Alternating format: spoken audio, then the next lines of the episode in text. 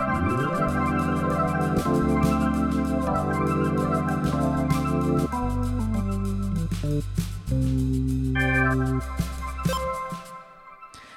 I'm Judith Zoë. Welcome to The Digital Period. The Digital Period is a public philosophy project where I, Judith, examine our relationship with technology by taking a closer look at period apps. I'm a philosopher and a lawyer based in the Netherlands, and I've been working on digital policy for almost 10 years. In the previous episode, I talked to Iris Muis, who explained how organizations can incorporate ethics when developing technology. And I talked to Julia Kramer, who talked about the different ways apps track us and what we can do to minimize unwelcome tracking practices on our phones. This episode touches on all the three aspects I want you to look at values, technology, and our future. But most importantly, this episode is about autonomy. Because I think understanding what autonomy is is key in understanding the role of period apps in our society. A better or new understanding of autonomy can help explain why making sure your period app is not doing things you do not want is not just the individual's responsibility. I want to share two conversations I've had with you. I talked to three philosophers, Naomi, Jenneke, and Marjolein, all at the same time. They all have done research on period apps and self tracking technologies. And I talked to Anuj Puri, a postdoctoral researcher at the Tilburg University, about what autonomy means for privacy. I'm really excited about this episode, and I hope you will be too. Firstly, we will listen to Naomi, Jenneke, and Marjolein. I talked to them at the University of Amsterdam in a noisy building with squeaky chairs. Naomi, Jenneke, and Marjolein studied together and are friends and all grew their career within academia. I'm going to let them introduce themselves so that you can distinguish their voices. Hi, my name is Marjolein. I'm a philosopher of technology at the University of Amsterdam. Hi, I'm Naomi. I'm a philosopher of technology at the University of Twente. Hi, I'm Jenneke and I'm a lawyer and a philosopher of technology and I'm affiliated with Leiden University. When I talked to Naomi, Jenneke, and Marjolein, I shared with them some audio fragments from earlier episodes, such as the one where Kiara explains how the app made her feel. Feel very alone in this bubble and this app telling you that everything's wrong and also that you can then only pay to find out how to fix it, which I've never experimented with, but I don't think the answer is there. And the one where Iris explains why she tracks her period in the first place to better understand me. That's why I have um, a period tracker on my phone. What followed was a vibrant conversation in which we laughed a lot and sometimes despaired about the state of the world. We started with a not so simple question What is autonomy? And how does it relate to period apps? So, is control is the same as autonomy? Uh, is empowerment is that actually the same as autonomy, or are there sort of overlaps, or how should we actually think about autonomy? What does it mean? Um, so in my work, in my research, I've been developing that idea. My first research field was uh, self-tracking technologies, and uh, when I started out, localized this tension between this idea that some parts of technology actually strengthen your autonomy and that some parts of technology actually undermine it. And for instance, in, in that particular context, it was about data. So there was this sort of narrative uh, in technology that said, well, if you share your data, you can empower yourself. Uh, and at the same time, of course, in philosophy traditionally, there were all these texts that said if you share your data, you're undermining your autonomy. So there was this sort of conflict there, this tension there that was very interesting to see because who was right then? Or is there is that just based on a misconception about what autonomy actually means or what it is? So that's something that I sort of researched throughout my uh, my PhD thesis, like what does autonomy mean and uh, how can we see it. Um, and so I think one of the reasons why there seems to be a conflict between these different things is because people have a very um, narrow idea of what autonomy actually is. Usually, like in just in, in common interactions and in the in uh, public discourse and so on. So we often think that autonomy uh, comes down to this sort of very individualistic notion of control, uh, where you say yes or no, or where you shape your life based on these decisions that you make, uh, and you, you have this uh, sort of this sense of free will, and you can just enforce it. And if you're not able to do so, you are weak, or you should really uh, practice and make sure that you can. Um, And uh, of course, there's something to that idea. It's not necessarily wrong, but there is so much more to autonomy. And that's something that is much less used, I think, in public debate, but that's already around for quite some time now. Uh, let's say roughly the 80s, along with feminist philosophers who discovered or actually elaborated on the idea that autonomy is deeply relational and that it consists of all these types of social dimensions that are important to take into account. And that if you want to research autonomy, it's not only about self control, but it's also about recognition, about being socially recognized, about self respect, about uh, social relationships that uh, constitute who you are and that give meaning to your life and that also enable you to lead an autonomous life that's meaningful. And that there might also be, that depends on how strong you want to make this account, but that there might be social conditions for leading a free or autonomous life, and that that actually would require a lot of uh, societal changes in order for you to do so.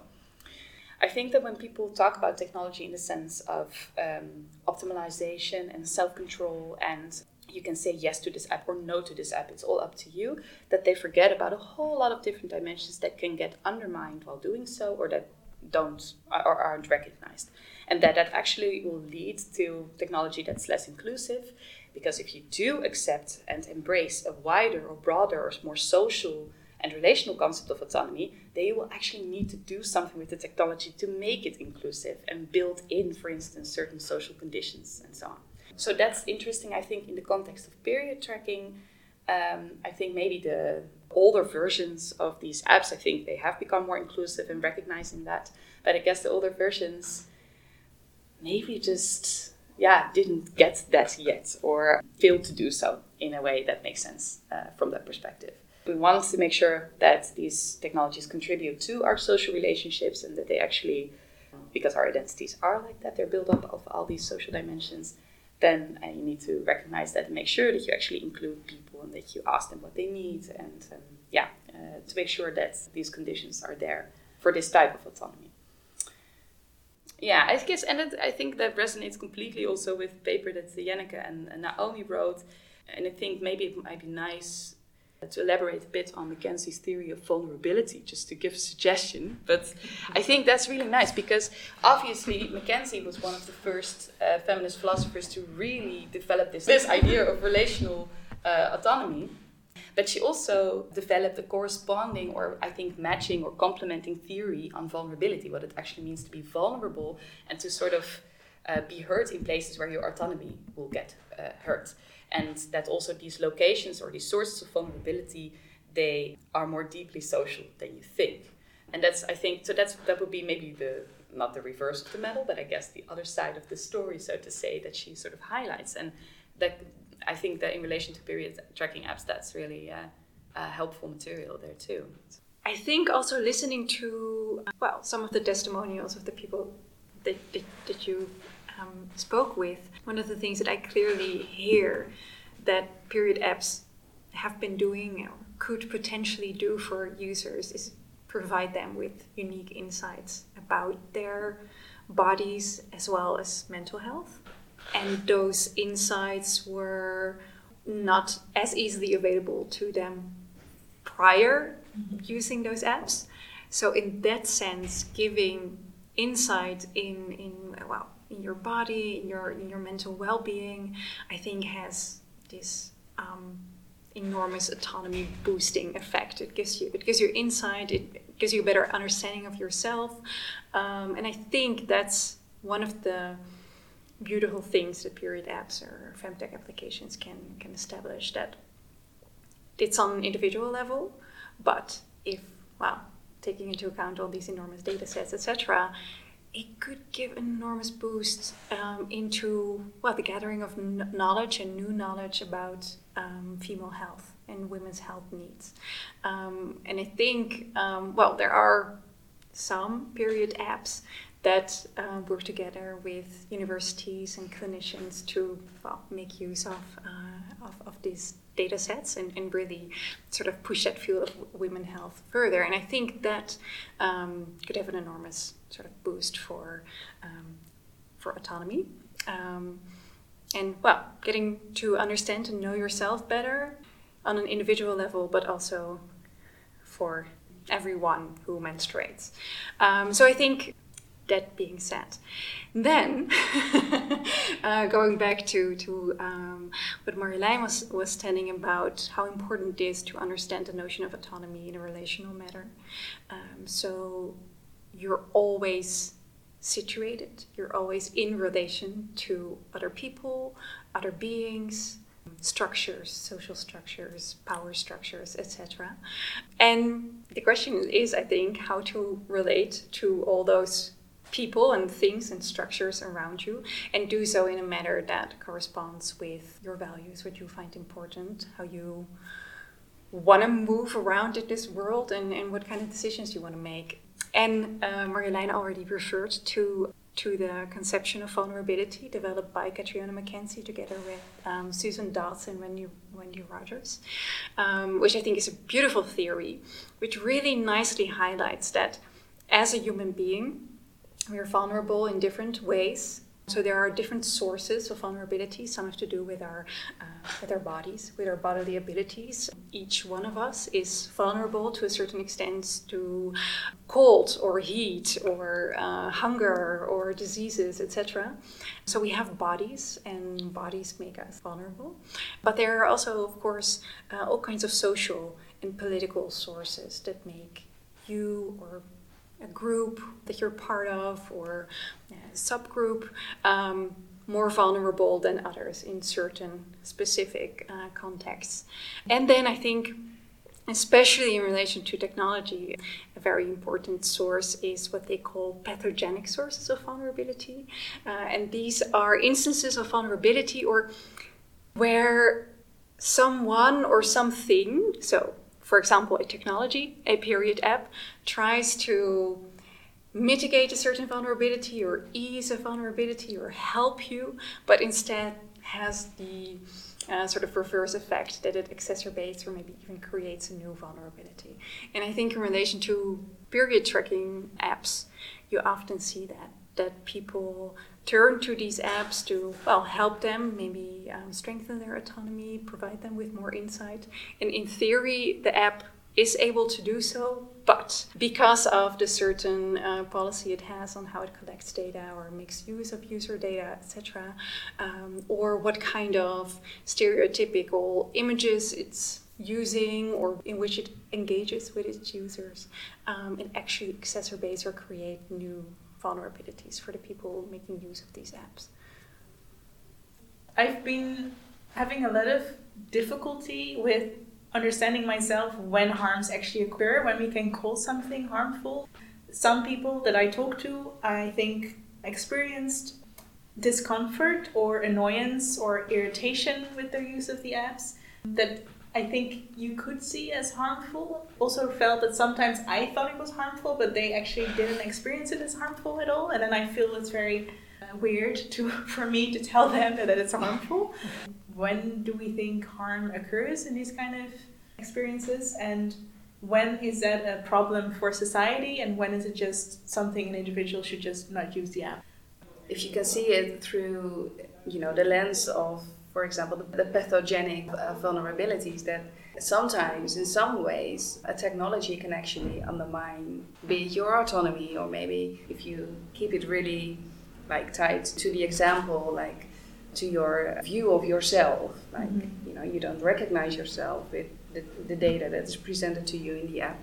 I think in, in that sense, it, it, it can still be harmful, even though, you know, as an individual, as a user, you can say, okay, well, this is really uncomfortable, but you know, I delete this app. I will, I will research uh, all period trackers, and I, and, you know, and, and I, I go on from that. Mm-hmm. But it can still be harmful, even though there may not be, you know, like the user may not really be victimized in that sense. But I think there can still be harms, and uh, I think a lot, of, uh, a lot of that also depends on, on, on the user in the end. Yeah. Uh, and I think the taxonomy makes clear that well there is still some harm done. And it doesn't take away that, that, that the user may actually be a very autonomous person. Yeah, and it can also, I mean, uh, so also with regards to autonomy or something, it's not an on-off button. You're not either autonomous or not. You're just, mm-hmm.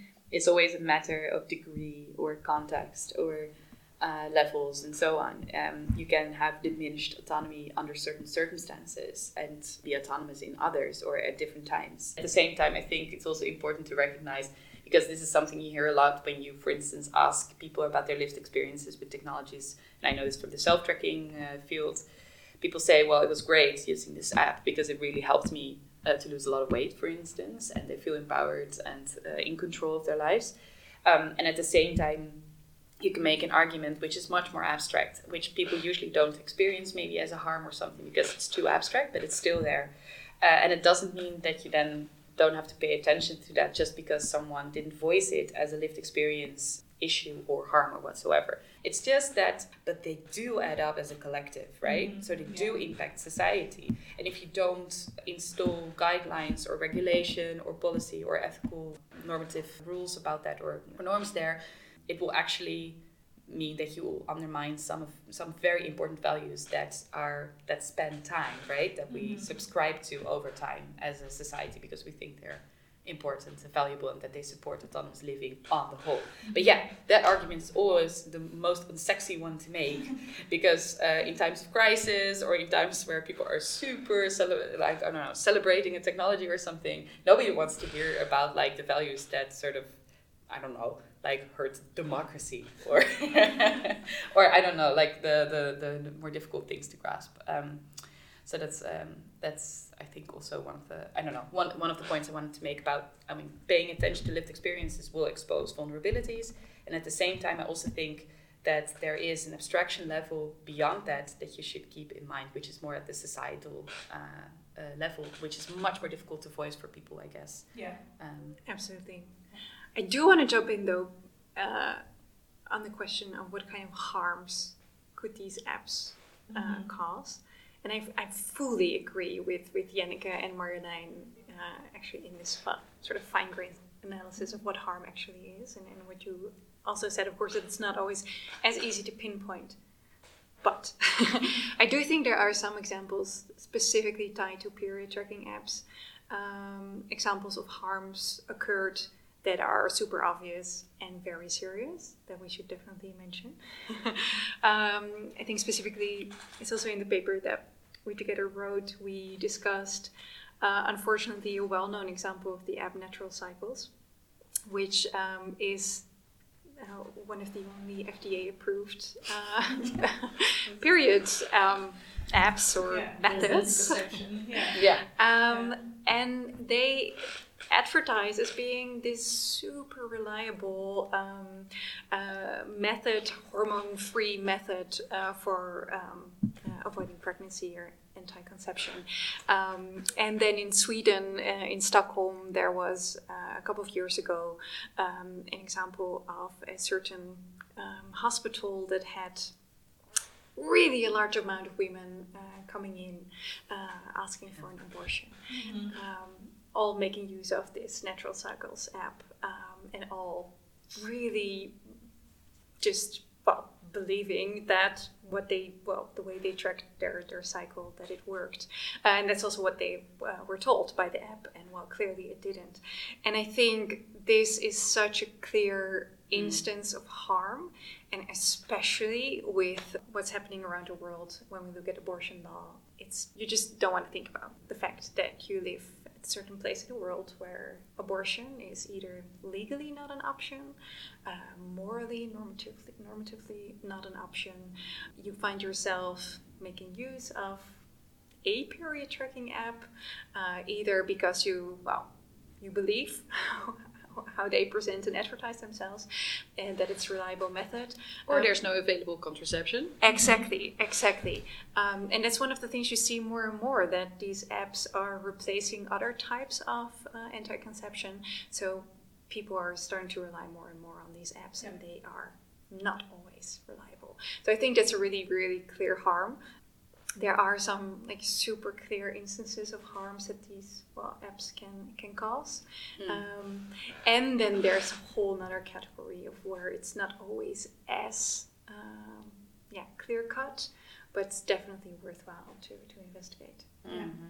From the conversation with Marjolein, Jenneke, and Naomi, it becomes clear that we can understand autonomy as something that has many degrees and is dependent on internal and external factors.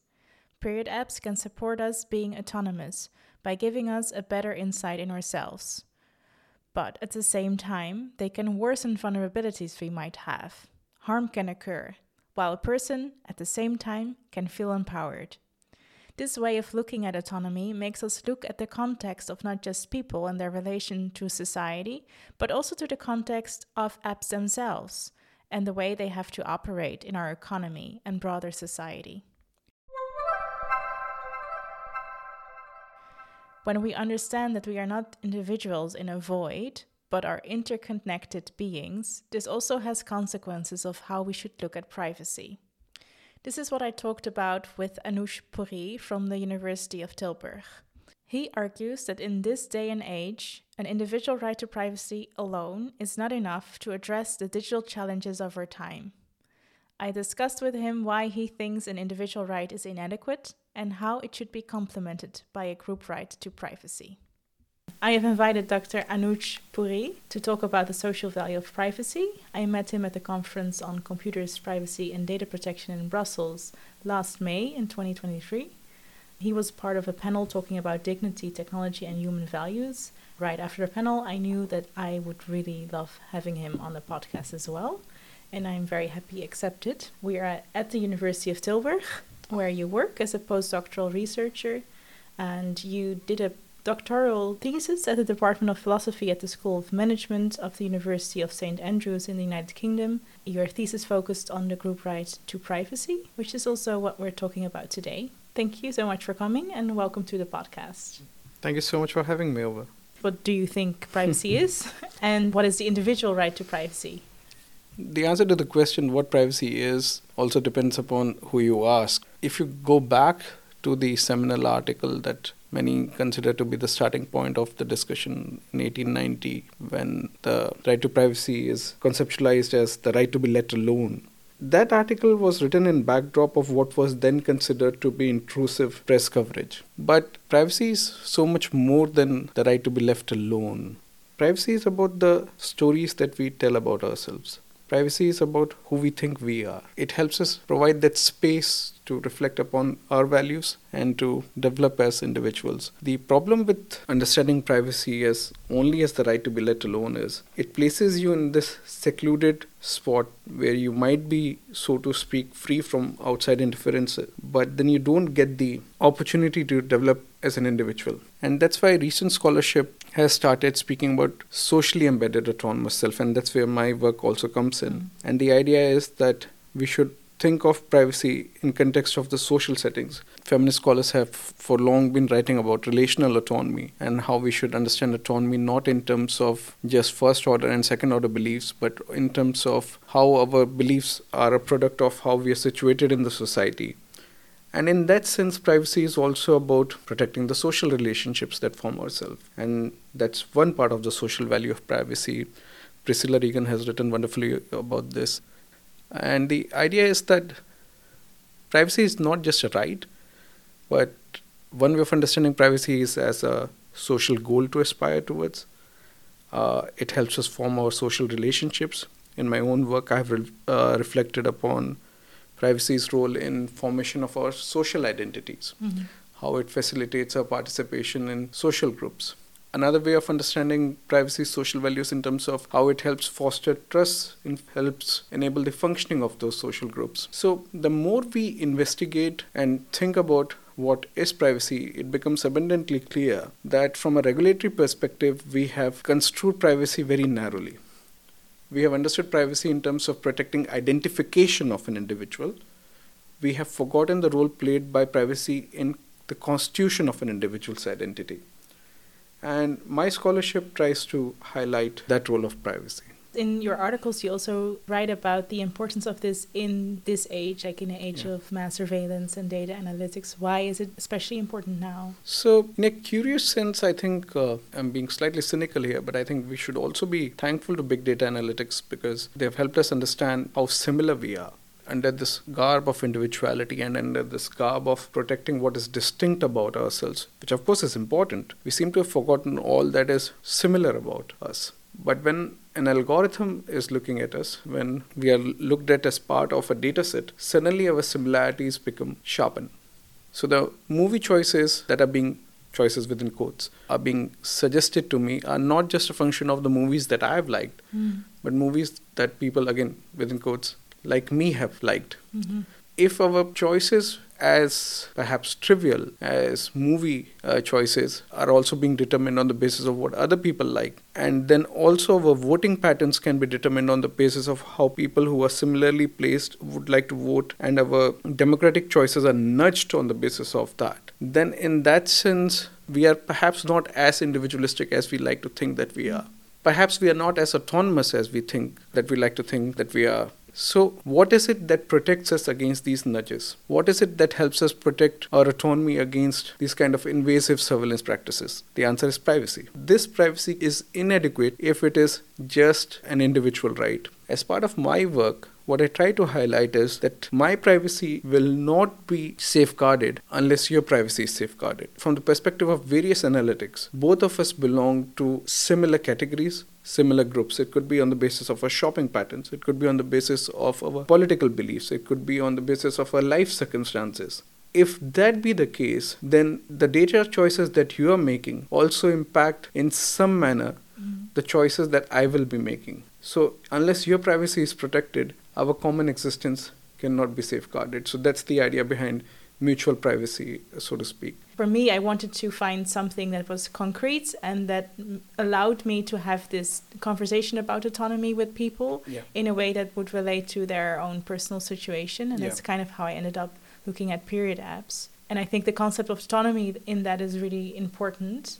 Could you maybe explain more what autonomy is? What autonomy is to you, I guess, or how do you define autonomy within your work? One way of understanding autonomy is in terms of if your second order beliefs endorse your first order preferences, the choices that you're making, if you endorse those choices, Mhm. then you can be said to be autonomous. In a relational autonomy setting, as we were discussing, it's not in, in context of you being isolated from influences, but in context of in your socially embedded circumstances, when those circumstances are protected and when you are given that safe space to protect those relationships and develop along with those relationships. But from a privacy perspective, I think autonomy can be understood when you are not being manipulated, when you are acting for the reasons and beliefs that you consider to be your own. I think that's the key to the relationship between privacy and autonomy. Mm-hmm. But there's even a more fundamental relationship between privacy and autonomy. That act, that feeling that you are under surveillance, it disturbs us. It introduces sense of self-censorship. Individuals who have lived in authoritarian regimes, they have a very acute sense of this. Hmm. That you start censoring yourself even without any obvious sense of danger. And in that sense, when privacy fails, an individual sort of does not live in the truth anymore hmm. And starts to become the best possible play version of what she expects she thinks that state expects of her so in that sense again when privacy fails an individual ceases to be autonomous. So it was so interesting when you mentioned in terms of the uh, relationship between the private and the public actors because in surveillance studies this is something which has been long focus of how data generated and collected by one private actor could land up in hands of public actors. When roe v. Wade got overruled this concern became really sharpened in a deeply personal way, where in the states where suddenly abortion became criminalized, they could seek access to personal data, and that could be the basis of further prosecution. And that led to widespread concerns whether period tracking apps were safe, whether the data should be deleted, whether the apps should be used at all. Now, one question is whether the data which is being generated by these apps, whether that's secure or not. But I think a more personal question is what is the impact of something like this on an individual when she starts censoring herself in terms of looking after her own personal health needs mm-hmm. on account of surveillance concerns? I think that shatters an individual at a deeply personal level, which cannot be adequately addressed by data protection. And that's really the relationship between privacy and autonomy that's perhaps a privacy harm that can never be adequately addressed. Yeah. While the implications of data collected are most immediate and most consequential to the individual concern, but the inferences drawn and the nudges which can be made on the basis of the data collected at a group level are of concern to all users of those period tracking apps. And in that sense, we should be concerned both about the individual as well as the collective aspects of the privacy concerns in relation to period tracking apps. Yeah. It's very much in line with my thinking. Also, in reaction to Roe v. Wade, public debate very much focused on very small things, I think, like the cybersecurity of certain apps or the way consent was asked. And the fact that the way they asked consent was not always in line with how we want consent to be asked. I think those things are important, but I think they miss the point about impact a person's life and how they feel about themselves and also how safe they feel it's, it's one of the reasons I'm doing this project. Some of the other concepts also in your latest paper, especially the terms common interests and common vulnerabilities, I think are two really helpful concepts also for policy. Could you maybe explain what you mean with common interests and common vulnerabilities?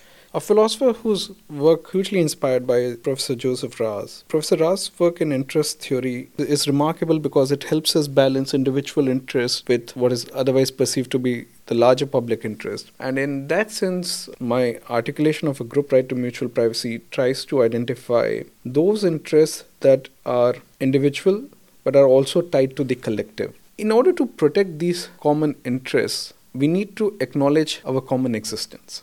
And in that respect, if we have to protect this common existence, then this language of individual rights is inadequate. The part regarding common vulnerabilities comes from the act of algorithmic grouping. We are used to uh, understanding the world in terms of stable ontological entities, even at group levels. When we think of social groups, we are thinking in terms of established entities, in terms of religion, nationality, and so on and so forth. But algorithmic groups are these hyperdynamic entities which take multiple attributes and put people together for, for the purposes of analysis and try to extrapolate patterns that can be used for behavioral targeting purposes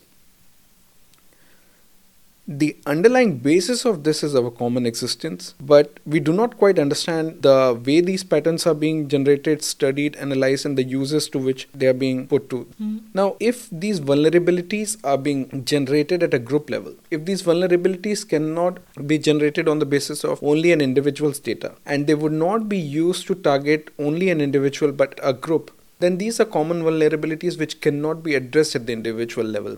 Let's try and understand this with the help of a few examples. So, this is from an article in New York Times in February 2012, so more than a decade old. And I think the article was called How Companies Learn Your Secret. And its focus is on angry conversation between a father and a store manager, where the father is complaining as to why his teenage daughter is re- getting advertisements related to pregnancy related products. Mm. And the manager apologizes, and a week later, the manager calls the father again to apologize. And this time, the father apologizes, saying that, well, he wasn't aware that his uh, daughter was, in fact, pregnant. So, what the father did not know, what the store manager did not know, but what Target's algorithm knew was a deeply personal fact, which was not predicated upon the identity of the individual, but on the basis of a shopping pattern, because she was shopping for unscented lotions and prenatal vitamins and diaper bags and so on and so forth. Now, these patterns cannot be extrapolated on the basis of shopping pattern of one single individual. Mm. It requires a group. So, these are our common vulnerabilities.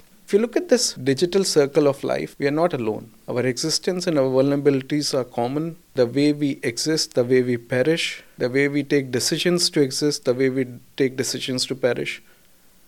They're all prone to these inferences, and our choices are not as individualistic as we think they are. They can be used as data points to influence other people's choices, and hence the individual right to privacy is woefully inadequate.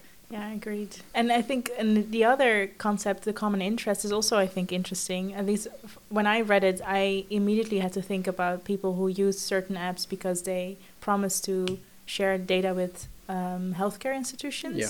And for quite some people that I've spoken to, that's a specific reason for them to use the app because they want that there's more um, research on yeah. issues related to hormonal cycles, and yeah. there is a known lack of data on that. So that's also an interesting, I think, other side of the coin where there is a shared need or a shared interest in collectively uh, using each other uh, yeah. to help others outside of yourself. No, I, I, I think that's a laudable objective. And for users of menstrual tracking apps um, or for any uh, health tracking apps, it's important that this information which is being shared is, to the extent possible, pseudonymized, it's limited, respected that the data will be used only for research purposes and not exploited for further purposes. To the best possible reason, it would be helpful if the institutions which are using that data, those are known to the users. If they're publicly funded institutions, that's even better. Now, these are some of the safeguards that we can think of at the moment, which could help uh, foster trust when it comes to this kind of use of data for furthering the common causes. Mm-hmm. Yeah. I really want also people who don't use period tracking apps to understand why I think this conversation is relevant for everyone. So, why should a person care about what happens to someone else's data?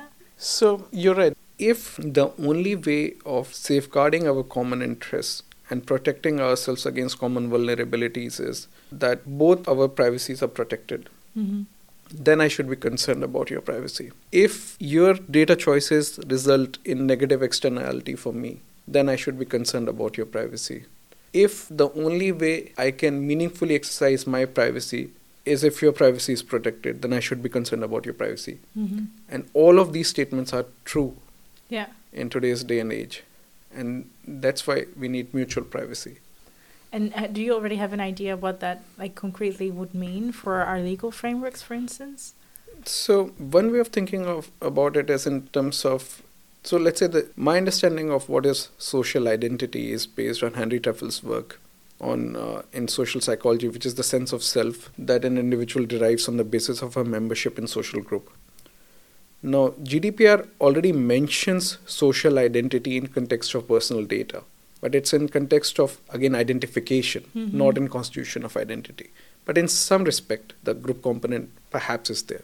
But we need to expressly recognize how we need to work towards a framework where collective interest is recognized in terms of influences and in terms of enforcement. Similarly, you can think in terms of class action. You can think in terms of enforcement in form of representative action, where an individual is being allowed to sue on the basis of a class, Mm-hmm. where similarly placed individuals uh, might have been impacted because of privacy harms. So those could be some really Yeah.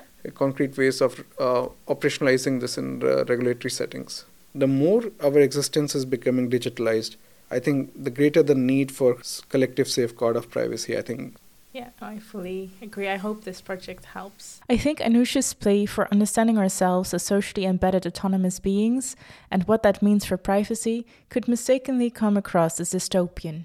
It isn't. It is a plea for understanding that we are all connected, maybe more connected than we like to think. Not only our individual differences should be protected, but also the ways we are similar. Anuj's work builds on top of the work of many others, such as his colleague, Professor Dr. Linnet Taylor, who also works at the Tilburg University. If you want to read more about the topics discussed in this episode, I have referenced a number of other philosophers and academics in the transcript of this episode, which you can find on my website, thedigitalperiod.com.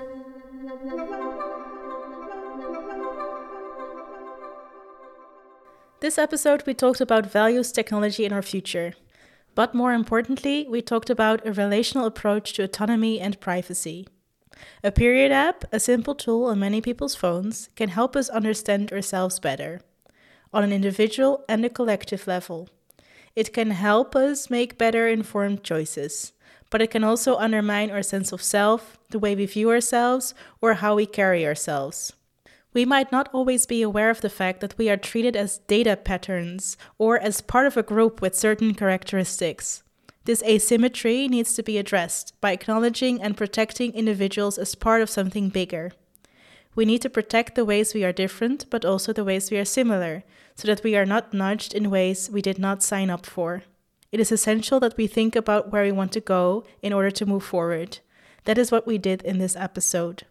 In the next episode, we will discuss maybe the most important question. So, where do we go from here? Thank you so much for listening.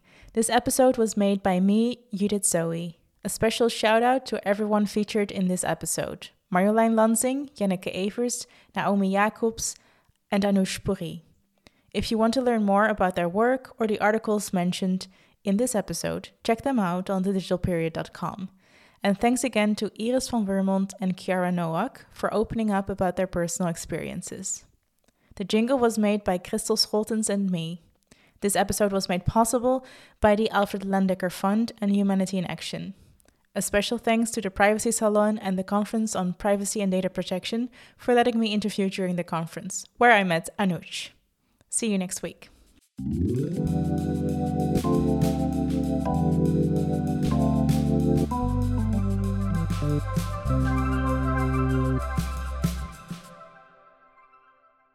Is there a place where people can find more about you or your work? Um, so I'm a extremely reluctant and almost non-existent user of social media. As Uh, most privacy people I talk to. uh, different people have different take on social media. I personally am not a huge fan, so uh, Surprise.